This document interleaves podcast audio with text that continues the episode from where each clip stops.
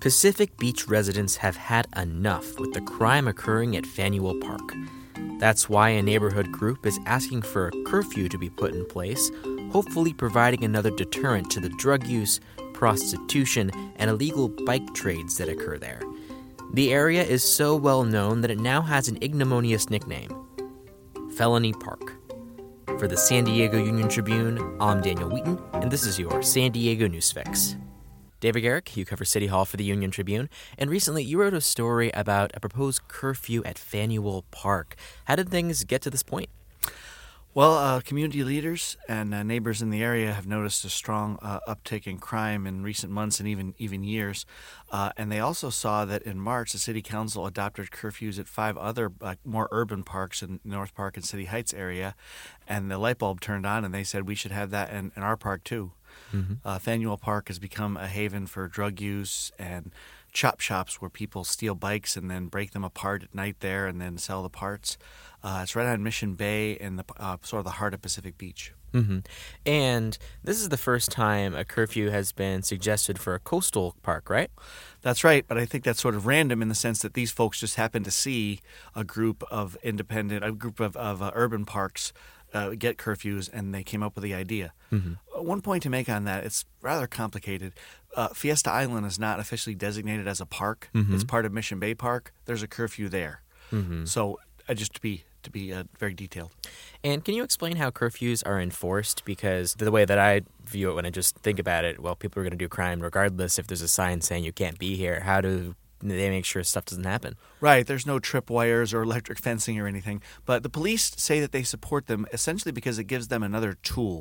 Mm-hmm. Right? When they go there, instead of saying you're doing something specifically wrong, they can just say, hey, there's a curfew, you have to leave, mm-hmm. as opposed to looking for an official infraction the person is committing, which takes more time and more labor to sit around and observe. So it, it helps them. So like if someone is at a park and not necessarily doing anything wrong, but is there past curfew, what exactly can the police do? Can they, like, arrest them or just, like, tell them to leave? Uh, I, that's that's a good question maybe for a lawyer. They, they can cite them, but I think the general practice is just to point out that it's past the time mm-hmm. and to get the person to leave. I don't think they want to be issuing citations in those cases, but I believe that's the hammer they have if it gets to that level. Mm-hmm. And this is also the first time that community groups have kind of made this push towards curfews. Can you explain how that process is supposed to work? Yeah, well, that's a, a funny thing because it, it I think it's a, something that's sort of being written as we go. Uh-huh. San Diego has very strong provisions protecting parks. The city can't make policies without uh, you know that would restrict park access without a vote of the public, which I think is generally a good thing. But I guess you could argue one negative is when you want to change the rules of a park, the city is also subject to the same high hurdles. Mm-hmm. So instead of in other cities maybe where the city park staff has the ability to just put a curfew in place, not in San Diego, it's got to be done at a much more formal legislative level. Mm-hmm. So it's sort of harder to create a curfew in the interest of protecting the public's access to parks. Mm-hmm. And this is coming from community groups that are wanting to do something to fight this problem of crime. Are there any electeds kind of spearheading this change? Uh, and the city council adopted the ones in March, but I believe they were community generated. So I, I don't know of any city elected officials who've jumped on this. But obviously, city council members get complaints all the time from constituents. So I'm sure that they're aware of these concerns. Uh, and I'm, I'm, I'm thinking that they see this as sort of the, the new remedy. One thing I should point out is that the Fanuel Park curfew has not yet been approved. Mm-hmm. It was approved by the Mission Bay Park Committee, and now it's headed to the city's Park and Rec Council. It'll then have to go to a land use committee and the city council. On the other hand, I don't see much reason why it wouldn't end up getting adopted because it seems like a pretty straightforward policy that no one's really against. Mm-hmm. So maybe it will be in place in like a month or two or something that, like that, right? That would be my guess, yes. Mm-hmm. Probably maybe three months. But Fanuel Park is kind of an interesting park just to talk about it. It's it's a, a very unusual park in San Diego is that one edge of the park is actually Mission Bay. Mm-hmm. And then the other three sides of the park are housing, which, you know, I can't recall a park that, that is sort of in that unusual situation. Yeah. So So... Mission Bay is, you know, it feels like sort of an open public entity. So a lot of people congregate in that park, and then you have housing right on top of it. Mm-hmm. So you really have the residents really affected much more strongly than they would be at a wider open park where the housing is farther away. Mm-hmm, yeah, and that kind of creates that tension when you, you see crimes happening right in your backyard in a sense. Right, exactly. So there was a lot of frustration, and they, the, the P B Town Council took the bull by the horns and got the ball rolling, and you know, luckily we heard about it. Mm-hmm. So now that those other curfews have been in place in City Heights and North Park, has there been any evidence of a reduction in crime over time, or is it kind of too soon to say?